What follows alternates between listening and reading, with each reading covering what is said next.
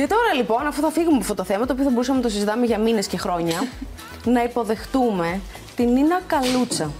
Η Νίνα Καλούτσα είναι ειδικός φωνής και δημόσιας ομιλίας. Είναι ένας άνθρωπος ο οποίος κάνει μαθήματα σε πολιτικούς, σε εταιρείες, δίνοντας σημασία και βάθος στη φωνή των ανθρώπων. Ισχυρίζεται, που δεν είναι και κάτι ξένο σε όλους εμάς, ότι η φωνή έχει τη δική της δύναμη στο πώς επικοινωνείς τα συναισθήματά σου, στην αυτοπεποίθηση, στην ψυχολογική σου κατάσταση, ότι την ακτινοβολεί. Και... Να μα τα πει, βρε παιδί μου, όμως η ίδια που είναι εδώ και τη βλέπω, έχει φέρει και τα βιβλία. Καλησπέρα σας. Καλησπέρα. Χαίρομαι πάρα πολύ, κορίτσια. Είσαστε πανέμορφες. πάρα, πάρα πολύ. Θέλαμε πολύ το βιβλίο αυτή να το δούμε. Μας. Είναι βίβλος αυτή. Πώς είστε σήμερα, Δόξα τω Θεώ. Μια χαρά, πολύ ωραία. Μα τι γίνεται με αυτή τη φωνή μας; Η φωνή. Η φωνή, με το καλημέρα, σε πιάσαμε. ναι, Πώς- ναι, ναι, ε, έτσι. Χαλάρωσε να είμαστε Ναι, χαλάρωσοι. ναι. Η φωνή της ευτυχίας. Της επιτυχίας. Της επιτυχίας. Και της ευτυχίας. της ευτυχίας. Έτσι, έτσι. Γιατί ξέρω εγώ μιλάμε, αλλά αυτό προσέχουν. Προσέχουν το τι λέμε ή προσέχουν και τον τόνο της φωνής μας. Οι έρευνες έχουν δείξει ότι είναι πιο σημαντικό το πώς το λέμε, με τι φωνή τα λέμε, από το τι λέμε. Μερικοί το παρερμηνεύουν και σου λέει δεν έχει σημασία τι λέμε. Λοιπόν, φυσικά και έχει σημασία τι λέμε, αλλά η φωνή με την οποία το λέμε είναι αυτό που δίνει την απόχρωση του συναισθήματος και οι άνθρωποι ουσιαστικά επικοινωνούμε μέσω των, των συναισθημάτων μας και όχι των λέξεων των απρόσωπων. Μπορώ να σας πω και ένα παράδειγμα. Ναι. Αμέ. Παραδείγματος χάρη η λέξη καλημέρα. Καλημέρα σημαίνει να έχεις μία όμορφη μέρα. Έτσι. Μπορώ να την πω κορίτσια καλημέρα ή μπορώ να πω καλημέρα. ή μπορώ να πω μέρα Μπορείς και έτσι μαγιά, όντως. μάγικα. Οπότε η, η λέξη είναι ένα πράγμα, το πώς θα την πω δείχνει το συνέστημα και μέσα από τα συναισθήματα επικοινωνούμε. Είμαστε συγκοινωνούντα δοχεία συναισθημάτων. Αυτό όμως έχει και ένα ψυχολογικό υπόβαθρο.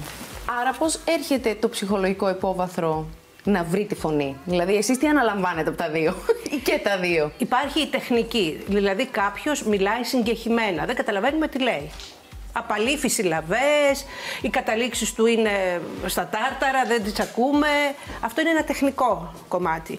Ε, Υπάρχουν όμως και άλλα και άνθρωποι οι οποίοι έρχονται σε μένα και μου λένε: Κυρία Καλούτσα, σας παρακαλώ, όταν μιλάω, οι άνθρωποι βαριούνται. Τα λέει. Συμβαίνει αυτό, άμα μιλάς έτσι μονότονα. Ναι. Μπράβο. Αυτό που λέμε, μόνο, σε ένα τόνο δηλαδή. Μονότονα, Και χωρίς πάει αυτό. ενέργεια. Χωρίς αυξομοιώσεις. Χωρίς ε, χρωματισμούς. Με πολύ χαμηλή Σωστό, φωνή. σωστό. Χωρίς παύσεις, ε, χωρίς α, α, ε, εναλλαγές στην ένταση, στην ταχύτητα. Γι' αυτό γιατί γίνεται; Είναι πολλοί άνθρωποι οι οποίοι είναι εσωστρεφείς. Είναι άνθρωποι που έχουν τέτοια επαγγέλματα που δεν χρειάζεται να μιλάνε πολύ. Όμως στις μέρες μας χρειάζεται και να φαινόμαστε, όχι μόνο να είμαστε. Πολύ. Έτσι. Ποια είναι η πιο η μεγαλύτερη πρόκληση που έχετε συναντήσει σε άνθρωπο στο χώρο σας, η πιο δύσκολη περίπτωση; Επειδή δεν είμαι μόνο δασκάλα φωνής, αλλά και δημόσιας ομιλίας, θα σας πω όχι μια δύσκολη, θα σας πω έτσι μια που με ιντρίγκαρε πάρα πολύ. Ήρθε ένας πολύ γνωστός Έλληνας, τον γνωρίζουμε όλοι, ο οποίος ήθελε να κάνει πρόταση γάμου στην καλή του και μου ζήτησε πώς να τα πει. Οπότε εκεί ε, βρήκαμε, το σκηνοθετήσαμε όλο, γιατί η πρώτη μου ειδίκευση είναι και μουσικός, οπότε και δηλαδή Με είμαι βραβείο σοπράνο, Pushkin και στη όλα αυτά, Ρωσία. όλα. Οπότε το σκηνοθετήσαμε, έτσι, σαν μια μικρή παράσταση. Βρήκαμε τι θα πει, κάναμε πρόβες στο πώς θα το πει, σε- στο σημείο που είχε επιλέξει να το πει πώς θα είναι γύρω-γύρω τα πράγματα και μετά έλαβα ένα μήνυμα ε, που έλεγε «Είπε ναι» με δέκα θαυμαστικά. Ε, πώς δεν θα έλεγε Και ναι. ένιωσα εξαιρετικά όμορφα. Αυτό ήταν ένα από τα περίεργα. Συνήθως. Ε, sorry. Τι επαγγέλματα έρχονται για να μάθουν ουσιαστικά να μιλάνε, ας πούμε; Οι πάντες, ε, οι πάντες έρχονται. Που, άνθρωποι που συνειδητοποιούν ότι η αξία τους δεν φαίνεται μέσα από το λόγο τους. Μπορεί κάποιος να είναι δάσκαλος ή μπορεί κάποιος να είναι... Παραδείγματος χάρη, ήρθε μια κυρία και μου είπε: Εγώ ε, θέλω να ανελιχθώ στην εταιρεία, στην ιεραρχία της εταιρείας μου και έχω συνειδητοποιήσει ότι είναι ένα, δύο, τρία πράγματα τα οποία με κρατάνε πίσω. Ένα από αυτά είναι ο λόγος μου, η φωνή μου και το πώς μιλάω. Όταν κάποιος φοβάται να τα πει σε, σε μία συνεδρίαση, σε ένα meeting, μένει πίσω. Γιατί έχει άγχος σκηνικού, ε, το, το σκηνικό άγχος που λέμε. Μα πάρα πολλοί το έχουν αυτό το Ναι. φόβο της έκθεσης σε κόσμο. Να κάνεις μια παρουσίαση, να, να παραδώσεις μια εργασία που πρέπει να την δείξεις και να μιλήσεις γι' αυτό. Είναι ένας Πώς φυσικός λύνεται; φόβος. Πώς λύνεται; Δηλαδή, όταν εγώ ποτέ στη ζωή μου δεν έχει τύχει να, να βγω να μιλήσω, ούτε τα ποίηματα στο σχολείο. Ακριβώς. Και ξαφνικά μου λένε κάνε την παρουσίαση, πάρε το PowerPoint και, και σαγίνευσέ μας, δηλαδή γοήτευσέ μας, πείσε μας, πείσε μας, επιθώ. Ε, Φυσικός φόβος είναι να μην μπορείς να το κάνεις. Εκεί λοιπόν υπάρχει μια τεχνική που την έχω φέρει από το Δίο μου στη Μόσχα, που, από τις σπουδές μου, που ήταν η τεχνική που διδαχτήκαμε για να βγούμε στη σκηνή και να τραγουδήσουμε. Ως στην σοπράνο όπερα. μιλάτε τώρα, φυσικά. Και την έχω φέρει και την έχω ε, μεταφέρει στα ελληνικά δεδομένα και στο θέμα του βήματος. Βγαίνω να μιλήσω, να βγω μπροστά. Όχι να τραγουδήσω πια. Ε, πες μας λίγο για αυτή την τεχνική. Ένα, ένα- λίγο. Θα σας πω, ε, ε, το πιο σημαντικό πράγμα για να είναι κάποιος αυτοσυγκεντρωμένος και να μην τον νοιάζει αν από κάτω τον ακούει ένα γήπεδο Ή ένας άνθρωπος. ή ένας άνθρωπος, ε, είναι οι αναπνοές, οι διαφραγματικές. Οι αναπνοές ενώνουν τον άνθρωπο, αυτά που θέλει, το μέσα του, αυτά που σκέφτεται και αυτά που λέει να συνάδουν, αυτό είναι μια διαδικασία. Μια, χρειάζεται να γίνει νωρίτερα. Είναι μια τεχνική. Υπάρχουν λοιπόν 4-5 τέτοια rituals, δηλαδή συνήθειες που βάζουμε σε αυτόν που θέλει να μιλάει καλύτερα, που κάνουν τη μεγάλη διαφορά. Δεδομε- Ε, ναι, όχι, συγγνώμη. Πες, πες. Δεδομένη της πανδημίας, πολλοί από εμάς πραγματοποιήσαμε ομιλίες online. Α πούμε, εγώ στο TEDx την έκανα ναι, μεν φυσικά την ομιλία μου, αλλά μεταδόθηκε ηλεκτρονικά, ας πούμε. Πώς πώς μιλάς για ένα Zoom call, ποια είναι η φωνή που πρέπει να έχεις; Αυτό είναι ένα μεγάλο ζήτημα, ε, διότι υπάρχει ένα τρίπτυχο που είναι η γλώσσα σώματος, η φωνή και τα λεγόμενα. Παίζει μεγάλο ρόλο η γλώσσα του σώματος. Βέβαια. Νομίζω ότι είναι σε μια εξίσωση ο μεγαλύτερος, Έτσι, σωστά; από τα τρία, ναι, είναι ο Οκ. μεγαλύτερος. Και φανταστείτε τώρα ότι στο Zoom η γλώσσα σώματος, όταν είμαστε από εδώ και πάνω Τίποτα. κυρίως, ε, λίγο τα χέρια, εκεί παίζουν ρόλο λοιπόν πάρα πολύ οι εκφράσεις προσώπου, περισσότερο από ό,τι στο διά ζώσης και η φωνή. Ναι, σωστό. Βαριόμαστε πιο εύκολα όταν είμαστε στο Zoom. Και επειδή είμαστε προσιλωμένοι, έχουμε την ακτινοβολία και είμαστε σε μια οθόνη καθισμένη ακίνητη, είναι ακόμα πιο ε, μεγάλη πρόκληση ώστε εγώ ως ομιλητής να κρατήσω την προσοχή. Εκεί λοιπόν χρειάζεται η φωνή ακόμα περισσότερο να, χρωμα... να έχει χρωματισμό, να τονίζουμε τις λέξεις κλειδιά. Οι παύσεις παίζουν ρόλο, γιατί δίνω την ευκαιρία στον ακροατή να επεξεργαστεί αυτά που του λέω. Ξέρεις, όπως τα λες τώρα, ξέρεις τι σκέφτομαι, πώς διαβάζουμε ένα παραμύθι σε... στην ανιψιά μου. Εγώ, Για παράδειγμα, γενικά Ναι. στα παιδάκια. Εκεί δεν φτιάχνουμε τη φωνή μας τελείως διαφορετικά. Κάνουμε ψηλά, κάνουμε χαμηλά, κάνουμε τρομαγμένα. Αυτό εννοείς να... Αυτό είναι ε, μια εξαιρετική Χρωματισμό. άσκηση που τη δίνω στα, στα τμήματα που κάνω και στα μεμονωμένα μαθήματα.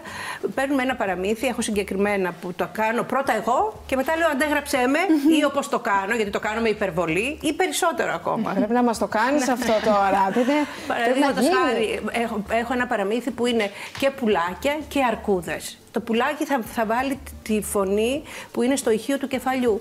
Καλημέρα! Κάνουμε τέτοια για να ανοίξει αυτό το ηχείο. Η αρκούδα θα βάλει την πολύ βαθιά φωνή. Χω, χω, χω. ε, ε, ε, τι λέει, ας πούμε. Έλα εδώ να σου μιλήσω.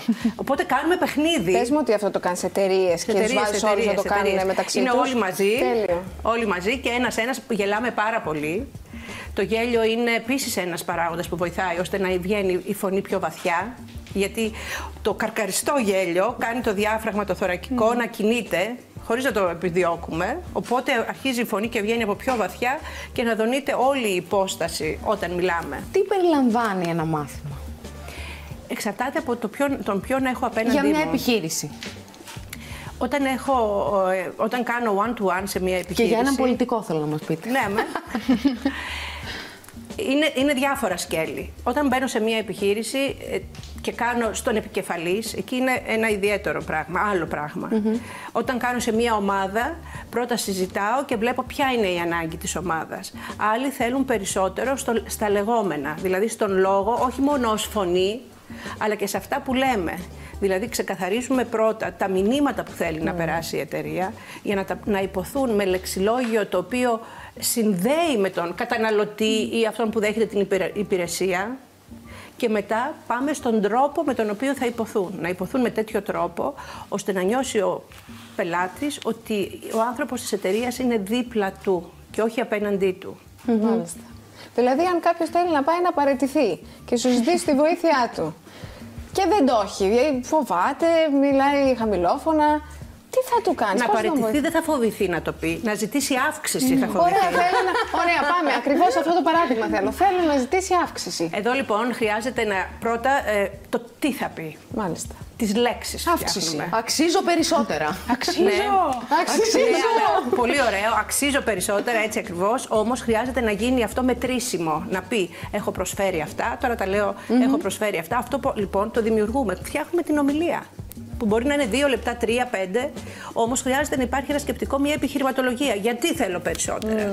Και αυτό να υποθεί με τέτοιο τρόπο, πιθανόν με μια κλιμάκωση και κορύφωση. Τη φωνή. Ναι, αλλά αυτό Και τη φωνή και των λεγόμενων, ως προς τη σπουδαιότητα του μηνύματος. Ναι, αλλά αυτό θέλει και ψυχολογική υποστήριξη. Αυτό που είπαμε πριν δεν είναι εύκολο. Ωραία να το πεις. Αλλά το θέμα είναι να το έχεις χτίσει και μέσα σου. Γι' αυτό, δεν, ε, γι' αυτό δεν πάω κατευθείαν με έναν άγνωστο που θέλει άγνω... ε, θέλει από πριν κάποια μαθήματα να δέσουμε, να καταλάβω τον χαρακτήρα του, να, να μάθω τα ντεσού, τι συμβαινει και μετά να βοηθήσω πάνω στο συγκεκριμένο θέμα. Ε, θέλω να ρωτήσω εσύ που μας ακου... ήσουν εδώ και μας άκουγες. Άκουσες τις φωνές μας. Μη μου πεις ότι μπορεί να καταλάβεις τα χαρακτηριστικά της καθεμίας από τον τρόπο που Ε, πώς μιλάει. δεν μπορεί. Μπορεί. Νομίζω, Ναι, ναι. αυτό, αυτό κάνω.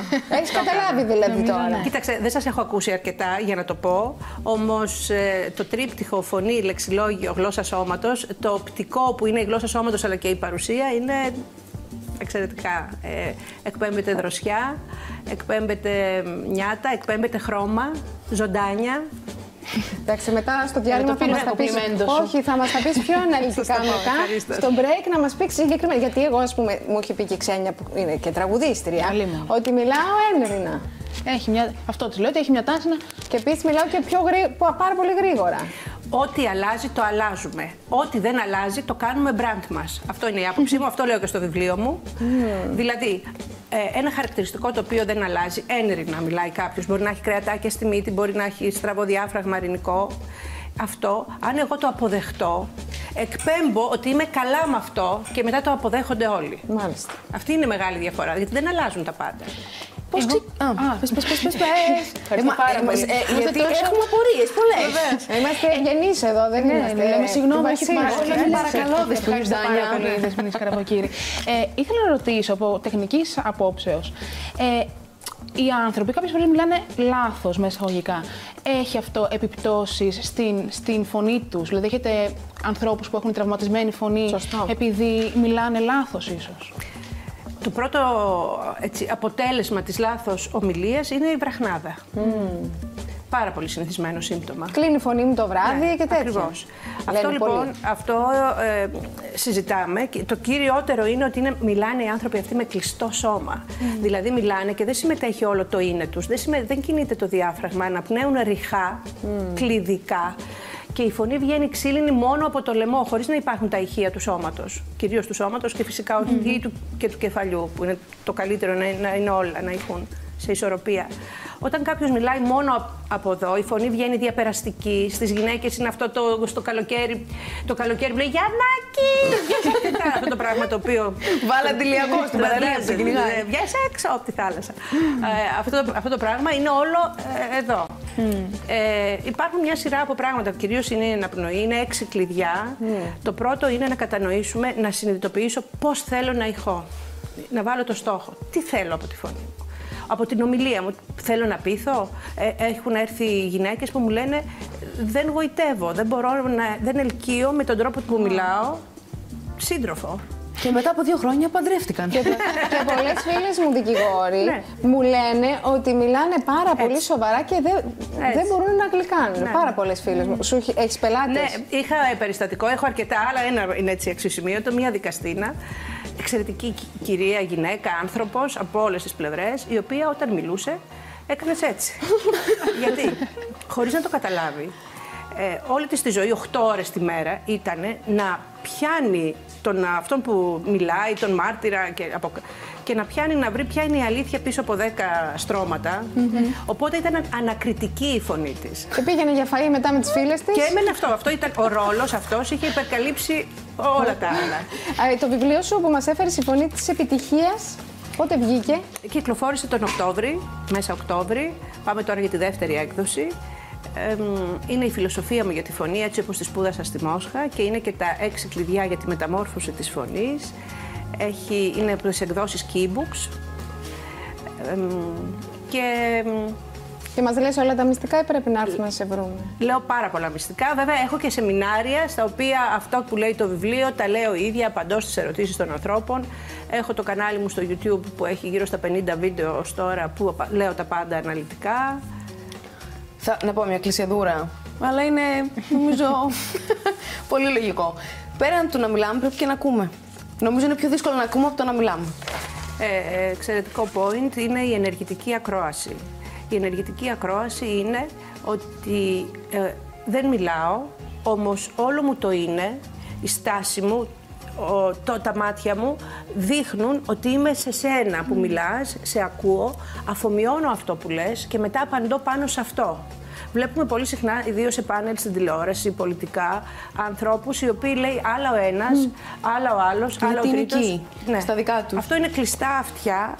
Ε, Είναι ίσως και από το άγχος της έκθεσης στο, Ε, στην είναι οθόνη. και, εγώ το βρίσκω και λίγο ε, ηθελημένα ότι γίνεται και λέει ο καθένας τα Προφανώς, δικά του. μ, Δηλαδή προφανώς. δεν είναι ότι δεν ακούν απαραίτητο. Όμως εν τέλει στο κοινό κάνουν αρνητική εντύπωση γιατί δείχνουν ότι δεν είναι ευέλικτοι στο να δημιουργήσουν μια κουβέντα. Απλά. Πολύ σωστό. Ε, και είναι πολύ σπουδαία η ενεργητική ακρόαση στη ζωή μας. Σας ευχαριστούμε ευχαριστούμε, πάρα πολύ. ευχαριστούμε Είχαμε πάρα μεγάλη πολύ, ναι. αγωνία να σας γνωρίσουμε σήμερα. Και να Χάρηκα ρωτήσουμε, πάρα έχουμε και πολύ. άλλα να ρωτήσουμε τώρα, αλλά είναι που πρέπει να προχωρήσουμε. Άμα θέλετε να κάτσετε δηλαδή μέχρι τις 3, εμάς μεγάλη μας χαρά.